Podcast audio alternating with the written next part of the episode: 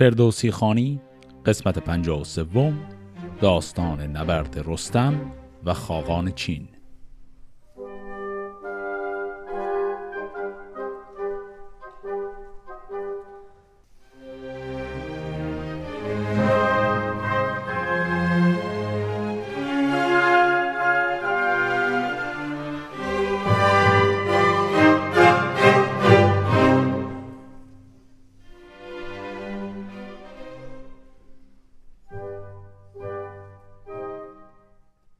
داستان قسمت قبل با این تمام شد که لشکر خاقان چین یکی از پهلوانانش داوطلب شده بود به نام شنگل که بره مستقیما با رستم بجنگه و از اون طرف هم رستم منتظره تا پیران به پیشنهادش پاسخی بده و ببینه آیا صلح با اون شرایط خاصی که رستم گفته بود رو میپذیرند یا نه. و حالا دو لشکر آماده جنگ هستن آرایش نظامی گرفتند و پیران می‌خواد بره و با رستم صحبت کنه و نظرش درباره اون مذاکره صلح رو اعلام کنه. و از آن جایگه شد بدان انجمن به جایی که بود سایه پیلتن. فرود آمد و آفرین کرد چند که زور از تو گیرد سپهر بلند. مبادا که روز تو گیرد نشیب. مبادا که آید به رویت نهیب. برفتم ز نزد توی پهلوان. پیامت بدادم به پیر و جوان. بگفتم هنرها همه هرچه بود زگیتی تو را خود کی آرد ستود؟ هم از آشتی راندم و هم ز جنگ. سخن گفتم از هر دری رنگ رنگ به فرجام گفتند کین کنیم؟ که از رای او کین بیرون کنیم. توان داد گنج و زر و خواسته ز ما هرچه او خواهد آراسته. نشاید گنهگار دادن به دوی برندیش و این رازها بازجوی. گنهگار جز خیش افراسیاب که دانی؟ سخن را مزر در شتاب. زما هر که خواهد همه مهترند بزرگند و با تخت و با افسرند. سپاهی بیامد از اینسان ز چین ز سقلاب و خطلان و توران زمین. همی آشتی خواست افراسیاب که چندین سپاه آرد از خشک و آب. ببینیم الان تا اینجا پیران چی گفت. پیران رفت پیش رستم سلام و احوال پرسی کرد و بعد گفت من این پیغام تو رو دادم به سپاهیان نظرشون رو گرفتم و این نظر اونهاست. حالا نظر سپاهیان طبق چیزی که پیران میگه چیه؟ اینکه اگر گنج و خواسته و غنایم و اینجور چیزا بخوان چشم ما اینها رو به اینها میدیم اگر که این بتونه صلح رو برای ما بیاره. اما اگر اون شرط کتبسته آوردن گنهکاران رو می‌خوان یعنی اون کسانی که در مرگ سیاوش مقصرین اصلی بودن میگن اگر این شرط رو می‌خواد شرمنده. ما اینو انجام نمیدیم. دلیلش هم اینه که اون گنهکارها افرادی یعنی مثل مثلا کرسیوه است که خب خیشانه افراسیاب میشن و ما همچین کاری حاضر نیستیم بکنیم. و بعد هم این رو تاکید می‌کنن که تمام کسانی که رستم می‌خواد بگیره به عنوان اسیر اینا همه مهترها هستن یعنی بزرگان سپاه هستن. و افراسیاب اگر قرار بود که این پیشنهاد صلح رو با این شرایط بپذیره که لشکر به این بزرگی نمی‌کشید بیاد به جنگ. اگر هدفش صلح بود که خب این جنگ اصلا شروع نمی‌شد. یعنی به عبارتی تورانی ها هم از زبان پیران اینجا اینو دارن میگن که چون این شرایطی که شما گذاشتید برای صلح شرایط خیلی سنگینیه و اصلا شدنی نیست. حالا پیران ادامه میده نظر خودش رو میگه. به پاسخ نکوهش بسی یافتم از ایرا سوی پهلوان تافتم. زما پند چیزی نمانیدمی تو را جز که سگزی نخانیدمی و از ایشان سپاهی چو دریای آب گرفتند بر جنگ جستن شتاب. نبرد تو خواهد همی شاه هند به تیر و کمان و به هندی پرند. مرا این درست است که از پیلتن به فرجام گریان شوند انجمن. پس اینجا پیران داره اون کلک دیپلماتیکی که دیدیم در قسمت قبل رو می‌زنه. داره میگه که من به این نیروی کمکی گفتم این شرایط رو نپذیرفتن. و بعد پهلوان هندی گفت که من میرم میجنگم و من هم بهشون گفتم که چون این کاری فرجام تلخی برای شما خواهد داشت چون که حریفتون رستمه. و اینا به حرف من گوش نکردن. خب این چیزی که پیران داره وانمود می‌کنه قضیه به این شکل بوده. چو بشنید رستم براشفت سخت. به پیران چنین گفت که شور بخت چه دانی جز از بند و چندین فریب؟ کجا پای داری تو اندر نهیب؟ مرا از دروغ تو شاه جهان بسی یاد کرد آشکار و نهان. بدیدم کنون دانش و رای تو. دروغ است یک سر سراپای تو. بغلطی همی خیره در خون خیش. بدستین و زین بدتر آیت پیش. اگر دوزخ هستی به هستید جای ز بومی که داری همی زیر پای. این بیت آخر هم داره میگه تو اگر توی جهنم باشی خیلی بهتر از این جایی که الان خودتو درش قرار دادی. مگر گفتم این خاک بیداد شوم گذاری بیایی به داباد بوم. چون این زندگانی نیارد به ها که باشد سرن در دم اجده ها ببینیم اگر شاه باداد و مهر جوان و نوازنده و خوب چهر. تو را خوردن مار و چرم پلنگ همی خوشتر آید ز دیبای رنگ. ندارد کسی با تو زین داوری ز تخم پراکنده خود برخوری. بدو گفت پیران که ای نیک بخت برومند و شاداب و زیبا درخت سخنها که داند جز از تو چنین که از مهتران بر تو باد آفرین. مرا جان و دل زیر فرمان توست همیشه روانم گروگان توست. یکم شب زنم رای با خیشتن بگویم سخن نیز با انجمن. پس پیران همون حرف قبلی خودش رو به نوعی تکرار می‌کنه. رستم بهش میگه ببین کلک تو قرار نیست هی کار کنه من دارم بهت پیشنهاد میدم خودت بیا پناهنده شو به دربار کیخسرو. و پیران دوباره می‌خواد زمان بخره. میگه باشه من به این پیشنهادت بذار کمی فکر کنم. و از آنجا بیامد به قلب سپاه. دلش پر دروغ و سرش کین خواه. چو برگشت پیران ز هر دو گروه زمین شد به کردار جوشند کوه. چون این گفت رستم به دیرانیان که من جنگ را بسته دارم میان. شما یک به یک سر پر از کین کنید بروهای جنگی پر از چین کنید. که امروز رزمی بزرگ است پیش پدید آید اندازه گرگ و میش مرا گفته بود این ستاره شناس از این روز بودم دلن در حراس که رزمی بود در میان دو کوه. جهان را بشوید به خون هم گروه. شوند انجمن کار دیده مهان بدان جنگ بیمرد گردد جهان. پی کین نهان گردد از روی بوم شود گرز پولاد برسان موم. پس رستم الان میگه این جنگ بسیار بزرگ رو پیش بینیش رو از ستاره شناس ها شنیده بودم. و بعد ادامه میده. هر آن کس که آید بر من به جنگ شما دل مدارید از این کار تنگ. دو دستش ببندم به خم کمند اگر یار باشد سپهر بلند. شما سر به سر یک به یک هم گروه مباشید از آن نامداران سطوح. مرا گر به رزمندر آید زمان نمیرم به بزمندرون بیگمان. تو را نام باید که ماند دراز نمانی همی کار چندین مساز. دلن در سرای سپنجی مبند که پرخون شود چون باید کند. وگر یار باشد روان و خرد به نیک و به بد روز را بشمارد خداوند تاج و خداوند گنج نبندد دلن در سرای سپنج. چون این داد پاسخ به رستم سپاه که فرمان تو برتر از چرخ ما. چونان رزم سازیم با تیغ تیز که ماند زمان نام تا رستخیز. ز دو روی تنگ در آمد سپاه. یکی ابر گفتی برآمد سیاه که باران او بود شمشیر و تیر. جهان شد به کردار دریای غیر ز پیکان پولاد و پر عقاب سیه گشت رخشان رخ آفتاب. سنانهای نیزه به گردن درون. ستاره بیالود گفتی به خون. ز آوردن گرزه گاف چهر تو گفتی همی سنگ بارد سپهر. درفشیدن تیغ الماس گون. شده ابر باران آن پرز خون. به خون و به مغزن درون خار و خاک شده غرق ترگ و سران چاک چاک.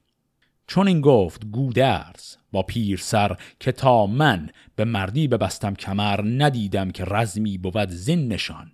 نه هرگز شنیدم ز گردن کشان که از کشته گیتی به دینسان بود یکی خار و دیگر تناسان بود.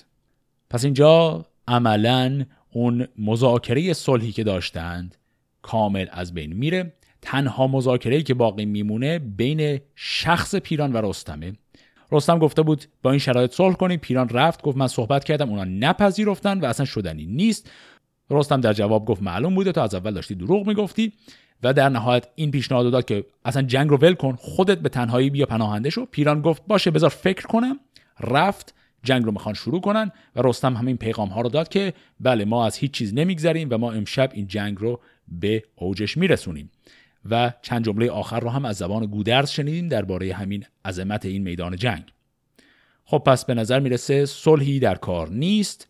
رستم بار دیگه می‌خواد بره به میدان.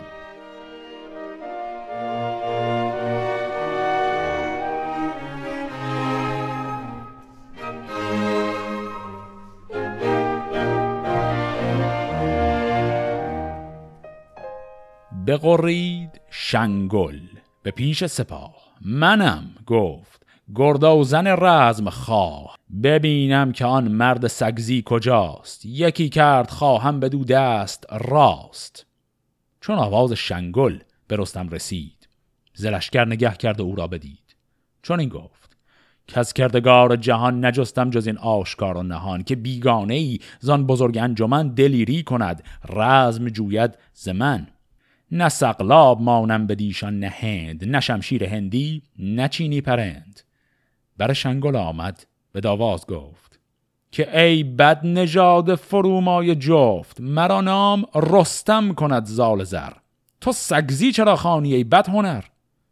نگه کن که سگزی کنون مرگ توست کفن بی گمان جوشن و ترگ توست.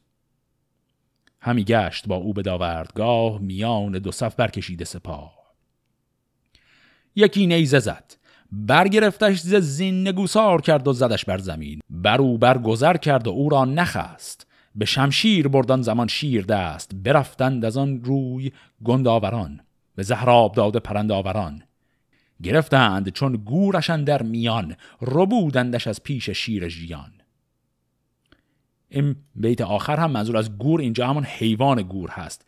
پس رستم خیلی راحت به همون حالتی که انتظارش رو داشتیم شنگل رو پرتاب می‌کنه به زمین و بعد میره که با شمشیر رو بکشه اطرافیان شنگل سپاهیان اون طرف او رو دوره می‌کنند اجازه نمیدن رستم بهش برسه و به این شکل همچون گوری که از دست یک شیر فرار کرده شنگل می‌تونه فرار کنه. به جان شنگل از دست رستم بجست. زره بود و جوشن تنش را نخست. چون این گفت شنگل که این مرد نیست بگیتی کس او را هم آورد نیست. یکی زنده پیل است بر پشت کوه مگر رزم سازند یک سر گروه. به تنها کسی جنگ این اجده ها نجوید چو جوید نیابد رها. بدو گفت خاقان تو را بام داد دگر بود رای و دگر بود یاد. سپه را بفرمود تا هم گروه برانند یک سر به کردار کوه. سرفراز را در میان آورند تنومند را سر زیان آورند. به شمشیر بردان زمان شیر دست چپ لشکر چینیان برشکست. هر آنگه که خنجر برانداختی همه ره تن بی سر انداختی. نه جنگ او کوه را جای بود نه با خشم او پیل را پای بود. بدانسان گرفتند گردندرش که خورشید تاریک شد بر سرش. زبس نیزه و خنجر و گرز و تیر که شد ساخته بر یل شیرگیر. گمان برد کن در نیستان شده است ز خون روی کشور میستان شده است.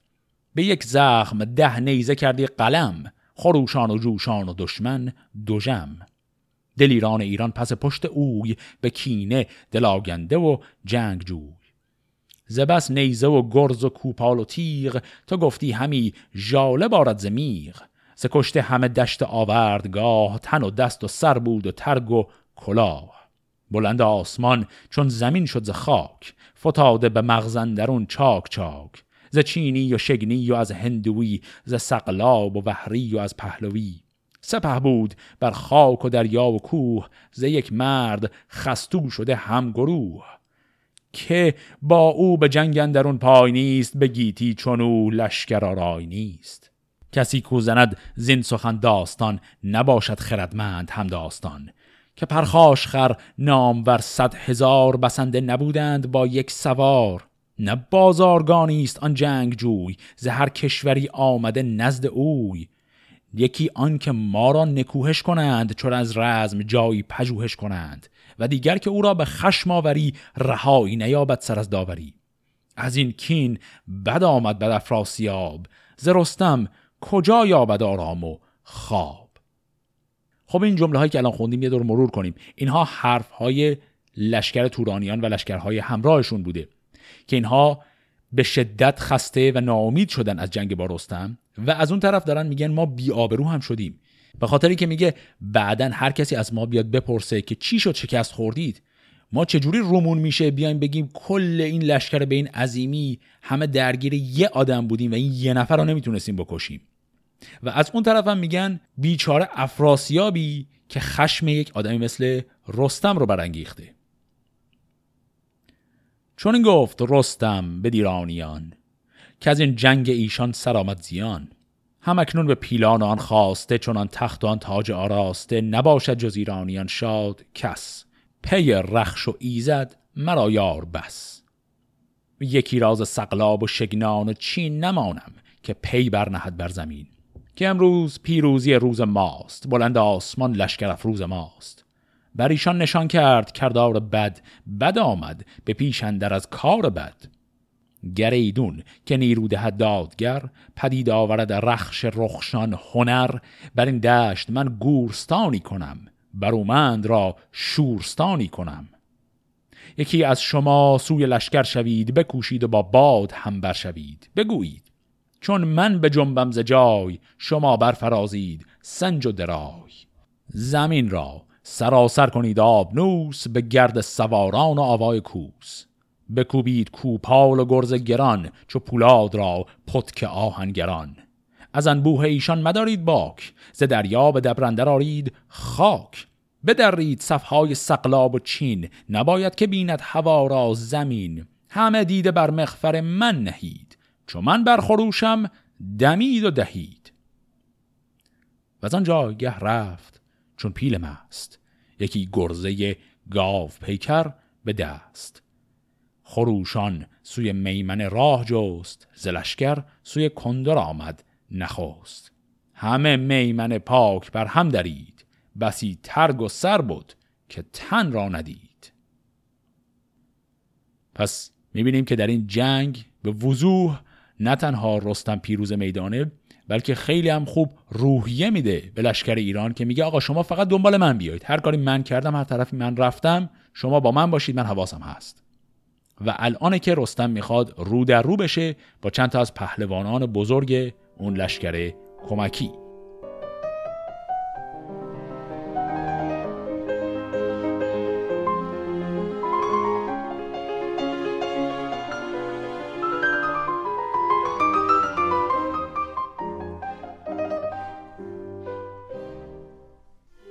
یکی خیش کاموس بود ساونام. سرفراز هر جای گسترده کام. پس یک فردی هست از خیشان کاموس همونطور که گفت که اسمش هست ساوه.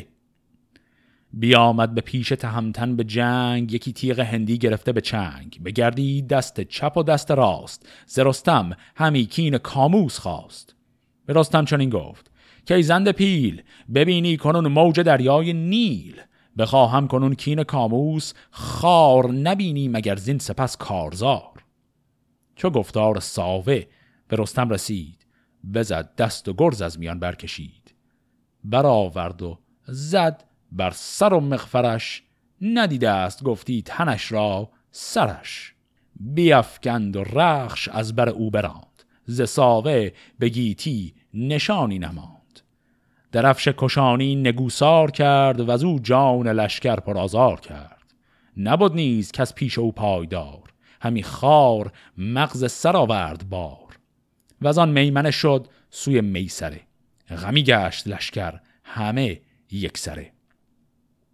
پس در اینجا رستم نه تنها این پهلوان به نام ساور و کشت به راحتی بلکه کار دیگه هم که کرد پرچم لشکر کاموس رو هم زد زمین. به این معنا که دیگه الان چیزی از اون لشکر و هیچ پهلوان مهمی از اون لشکر خاص یعنی لشکری که کاموس آورده بود با خودش دیگه باقی نمونده. اما خب اون تک و توک لشکرهای دیگه هنوز سر جاشون هستن. حالا می‌خواد بره سراغ یه نفر دیگه.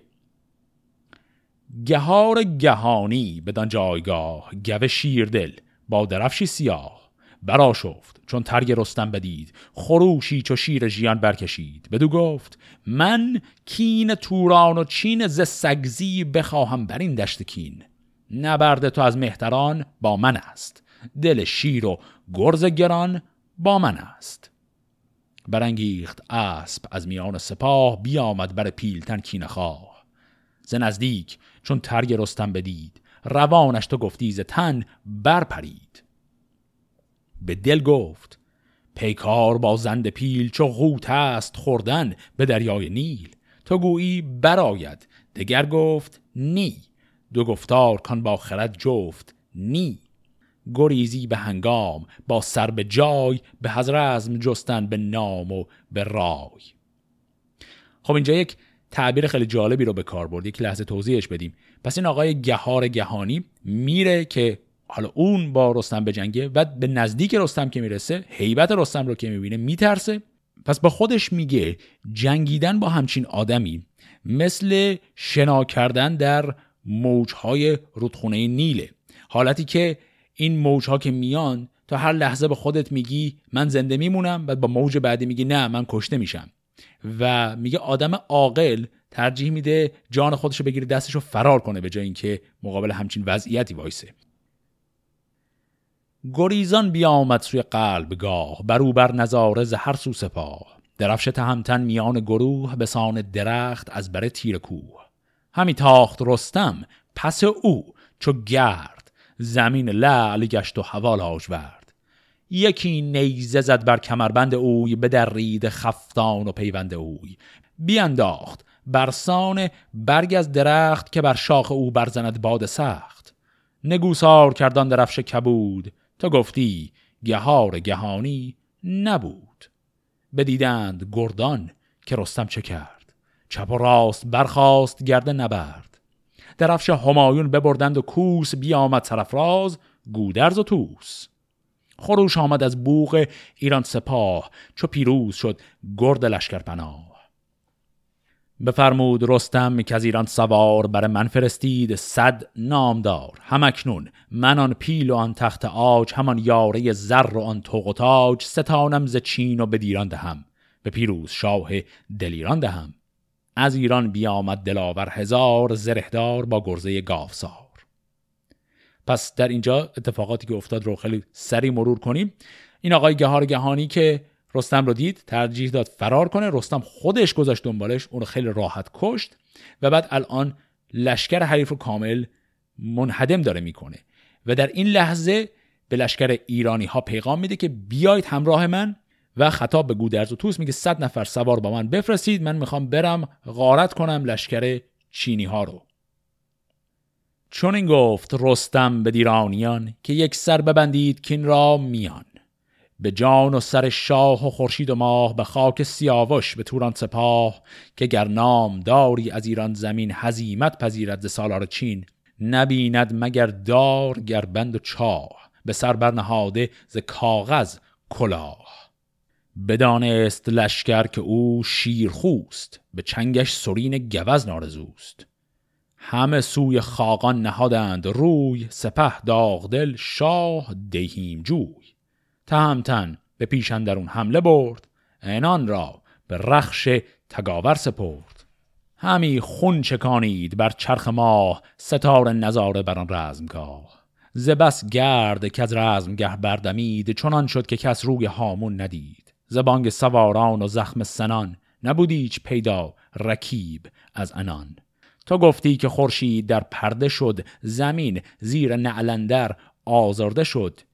هوا گشت چون روی زنگی سیاه ز کشته ندیدند بر دشت راه. همه دشت تن بود و خفتان و خود. تنان را همی داد سرها درود. ز گرد سوار ابر پرباد شد زمین پر از آواز پولاد شد. بسی نامدار از پی ناموننگ بدادند بر خیره سرها به جنگ. برآورد رستم از آنسان خروش که گفتی زمان برآمد به جوش.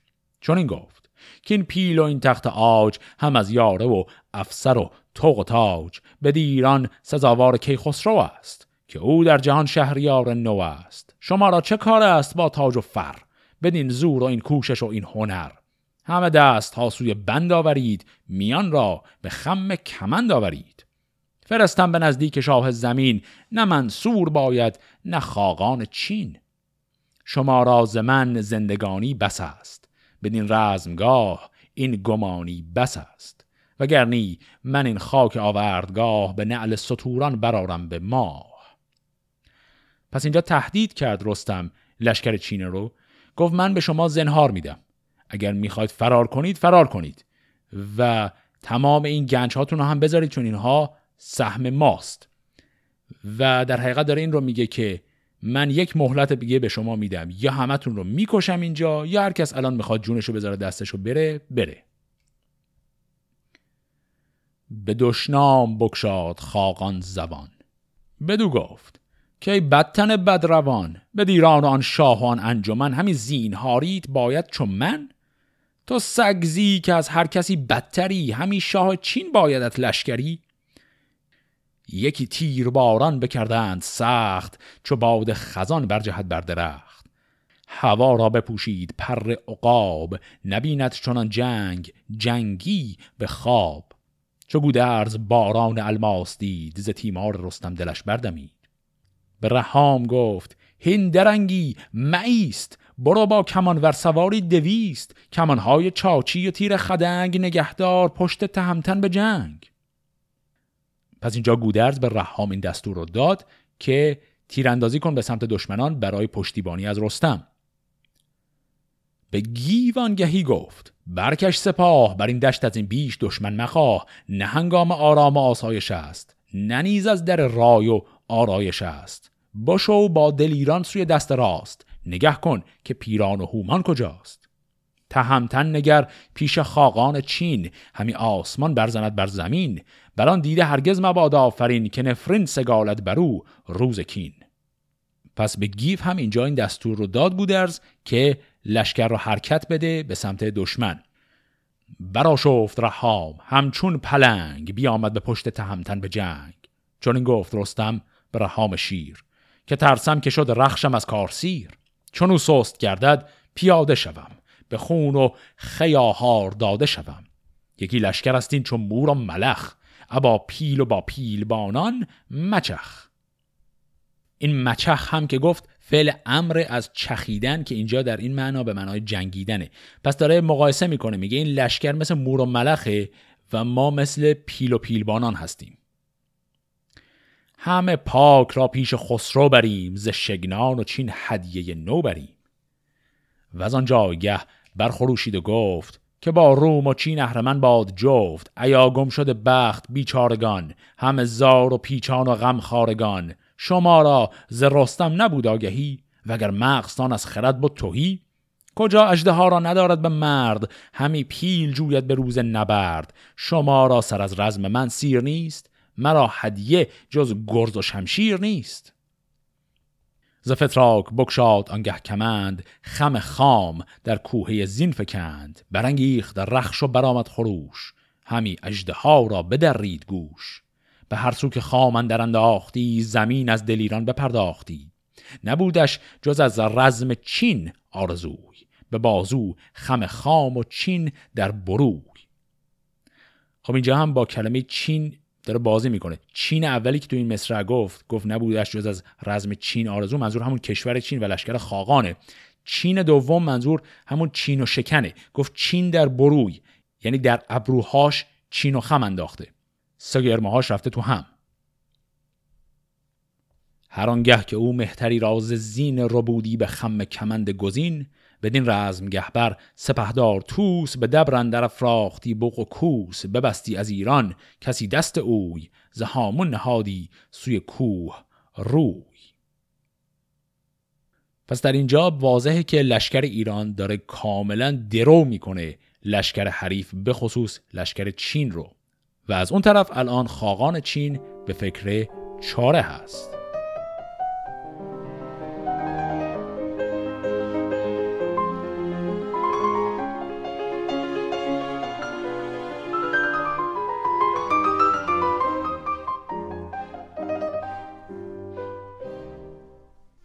نگه کرد خاقان از آن پشت پیل زمین دید لرزان چو دریای نیل. یکی پیل بر پشت کوهی بلند به چنگندر از چرم شیران کمند همی کرکس آورد از ابر سیاه. نظاره ستاره بر آن جنگ و ماه. یکی نامداری ز لشکر بجست که گفتار ایران بداند درست.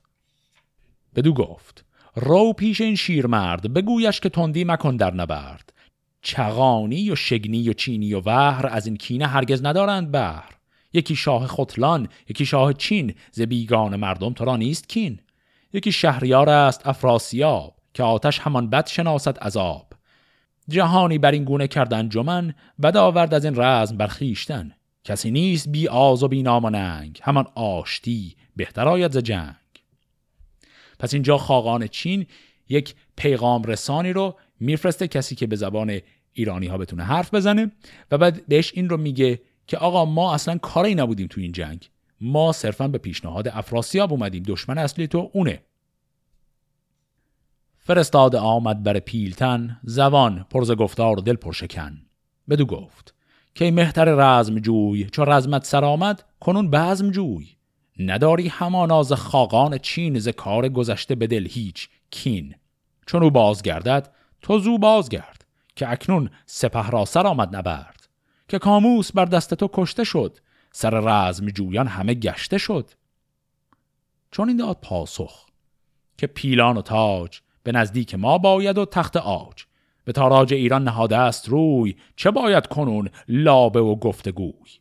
چو داند که لشکر به چنگ من است شتاب سپاه از درنگ من است. ببخشم سرش گنج و تاجش مراست. همان پیل با تخت آجش مراست. پس این جوابی که رستم داده که ایشون که حالا جنگی هم با ما نداشته به هر حال الان که دیگه لشکر کشیده. بعدم این همه ما بهش گفتیم صلح کن نکرد. الان که دیگه ما داریم بیچارش می‌کنیم یادش اومده باید صلح کنه. و پیغام نهاییش هم اینه. من جانش رو میبخشم اما تمام اموالش رو باید ول کنه و بره. هیچی رو نباید با خودش ببره. فرستاده گفت ای خداوند رخش به دشت آهوی ناگرفته مبخش. همه دشت مرد است و پیل و سپاه چو خاقان که با تاج و گنج است و گاه. که داند که خودشون بود روزگار که پیروز برگردد از کارزار. چو بشنید رستم برانگیخت رخش. منم گفت شیرازن تاج بخش. تنی زورمند و به بازو کمند. چه روز فسوس است و هنگام پند. چه خاقان چینی کمند مرا چه شیر ژیان دست بند مرا. بیانداخت آن تاب داد کمند میان سواران همی کرد بند. بیامد به نزدیک پیل سپید شدان شاه چین از روان نامید چون از دست رستم رها شد کمند سر نامدار اندر آمد به بند. ز پیل اندر آورد و زد بر زمین.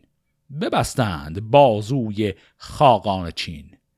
پیاده همی راند تا کوه شهد. نه پیل و نه تخت و نه تاج و نه مهد پس رستم این جواب رو داده بود که اگر جانتون رو می‌خواد بذاری کف دستتون و برید برید. اما شرط من اینه که تمام اموالتون به تاراج ماست.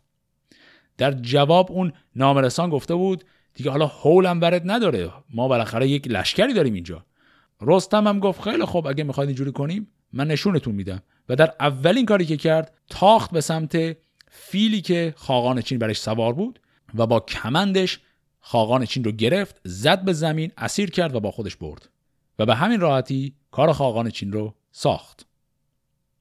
چون این است رسم سرای فریب گهی بر فراز و گهی بر نشیب. چون این بود تا بود گردان سپهر گهی کین و زهر است و گهنوش و مهر. از آن پس به گرز گران دست برد. بزرگش همان و همان بود خورد چونان شد در و دشت آوردگاه که شد تنگ بر مور و بر پشه راه. زبس کشته و خسته شد جوی خون یکی بی سر و دیگری سرنگون. چونان بخت تابنده تاریک شد همانا به شب روز نزدیک شد. برآمد یکی باد و ابری سیاه بشد روشنایی ز خورشید و ماه. سر از پای دشمن ندانست باز. بیابان گرفتند و راه دراز.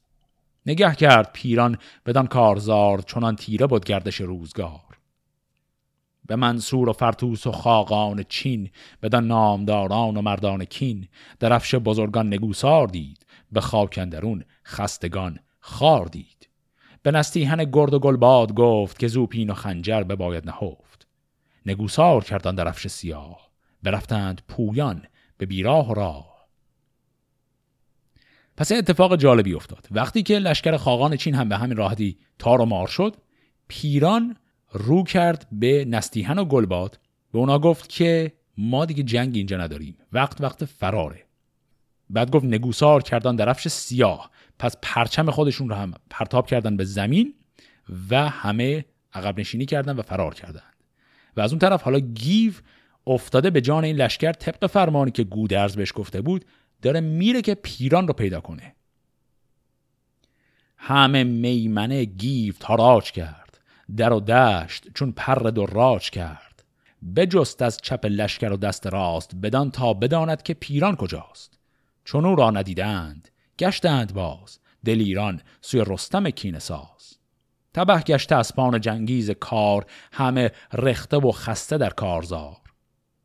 این کلمه رخته هم مثل همون خسته هر دو به معنای زخمیه. برفتند با کام دل سوی کوه تهمتن به پیشن درون با گروه. همه ترگ و جوشن به خون و به خاک شده غرق و برگستوان چاک چاک. تن از جنگ خسته دل از رزم شاد. جهان را چون این است ساز و نهاد. پر از خون بر و تیغ و پای و رکیب ز کشته نپیدا فراز از نشیب.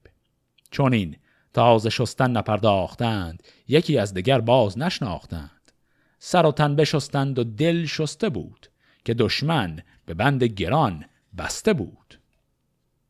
چون این گفت رستم به دیرانیان که اکنون باید گشادن میان. به پیش خداوند پیروزگر نکوپال باید نبند کمر. همه سر به خاک سیاه برنهید. از آن پس کجا تاج بر سر نهید؟ که از نامداران یکی نیست کم که اکنون شدستی دل ما دو جم این بیت آخر هم منظورش این بود که ما یعنی طرف ایرانی ها خوشحال باشیم که هیچ کدوم از پهلوانان مهممون در این جنگ کشته نشدند. چون آگاهی آمد به شاه جهان به من باز گفتین سخن در نهان که توس سپه بود به کوه آمده است ز پیران و هومان سطوح آمده است. از ایران برفتم ابیرای و هوش برآمد ز پیکار مغزم به جوش. ز بهرام گودرز و از ریو نیز دلم تیره برگشت بر سان شیز از ایران همی تاختم تیز چنگ زمانی به جایی نکردم درنگ. چو چشمم برآمد به خاقان چین بدان نامداران و مردان کین. بویژه به کاموس و آن فر و برز چون آن یال و آن شاخ و آن دست و گرز. به دل گفتم آمد زمانم به سر که تا من ببستم به مردی کمر از این بیش مردان و از این بیش ساز ندیدم به جایی به سال دراز. رسیدم به دیوان مازندران شب تیره و گرس های گران. ز مردی نپیچید هرگز دلم. نگفتم که از آرزو بکسلم. بدین رزم تاریک شد روز من. سیاه شد دل گیتی افروز من.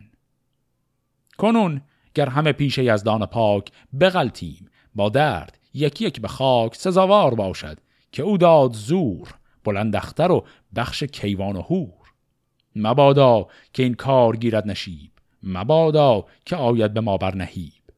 نگه کن که کاراگهان ناگهان برند آگهی زین به شاه جهان. بیاراید نام بر بزمگاه به سر برنهد خسروانی کلاه. ببخشد به درویش بسیار چیز که بر جان او آفرین باد نیز. کنون جامعه رزم بیرون کنید به دارایش آسایش افزون کنید. غم و کام دل بیگمان بگذرد. زمان دم ما همی بشمرد همان به که ما جام می بشکریم. بر این چرخ نامهربان ننگریم. سپاس از جهاندار پیروزگر که از است مردی و بخت و هنر. کنون می گساریم تا نیم شب. به یاد بزرگان گشاییم لب.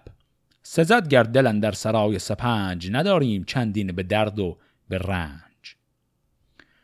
خب این گفتار رستم در پایان این جنگ رو ببینیم چی می‌گفت.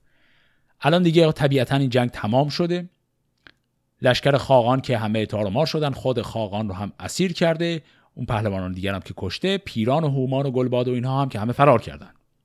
رستم یک دور کل این قضیه رو مرور کرد اینجا.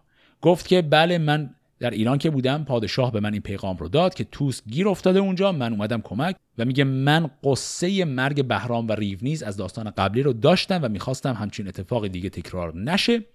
وقتی اومدم اونجا لشکر عظیم اینها رو که دیدم اولش به دل خودم هم ترس افتاده بود و می‌گفتم منی که به مازندران رفتم و دیوها رو کشتم هم چون این لشکر به این بزرگی اینجا ندیدم. ولی بعدش شکر می‌کنه که خداوند به ما زور و داد و همینطور بخت با ما یار بود و به این شکل تونستیم این لشکر رو نابود کنیم. و در نهایت هم حرفش رو با پیغام شادی و سرور به پایان می‌بره. میگه این جنگ رو ما بردیم الان دیگه وقت میگساری و شادی و جشنه. بزرگان بر او خواندند آفرین که بی تو مبادا کلاه و نگین. پسندیده بادان نژاد و گوهر همان بوم کو چون تارد ببر.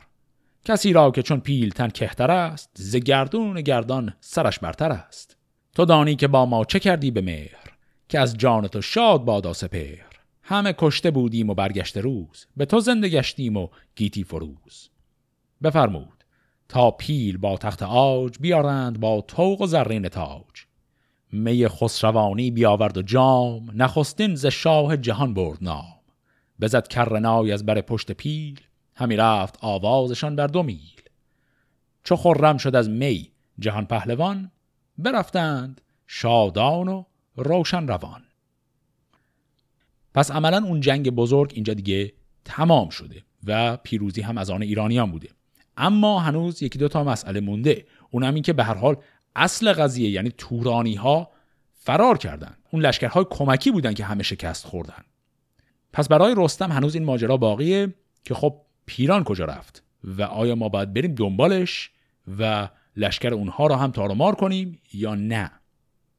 ماجرای باقی این لشکر کشی و وضعیت پیران و هومان و باقی تورانی ها بعد از این شکست رو در قسمت هفته آینده ما هم دنبال می‌کنیم. فعلا خدا نگهدار.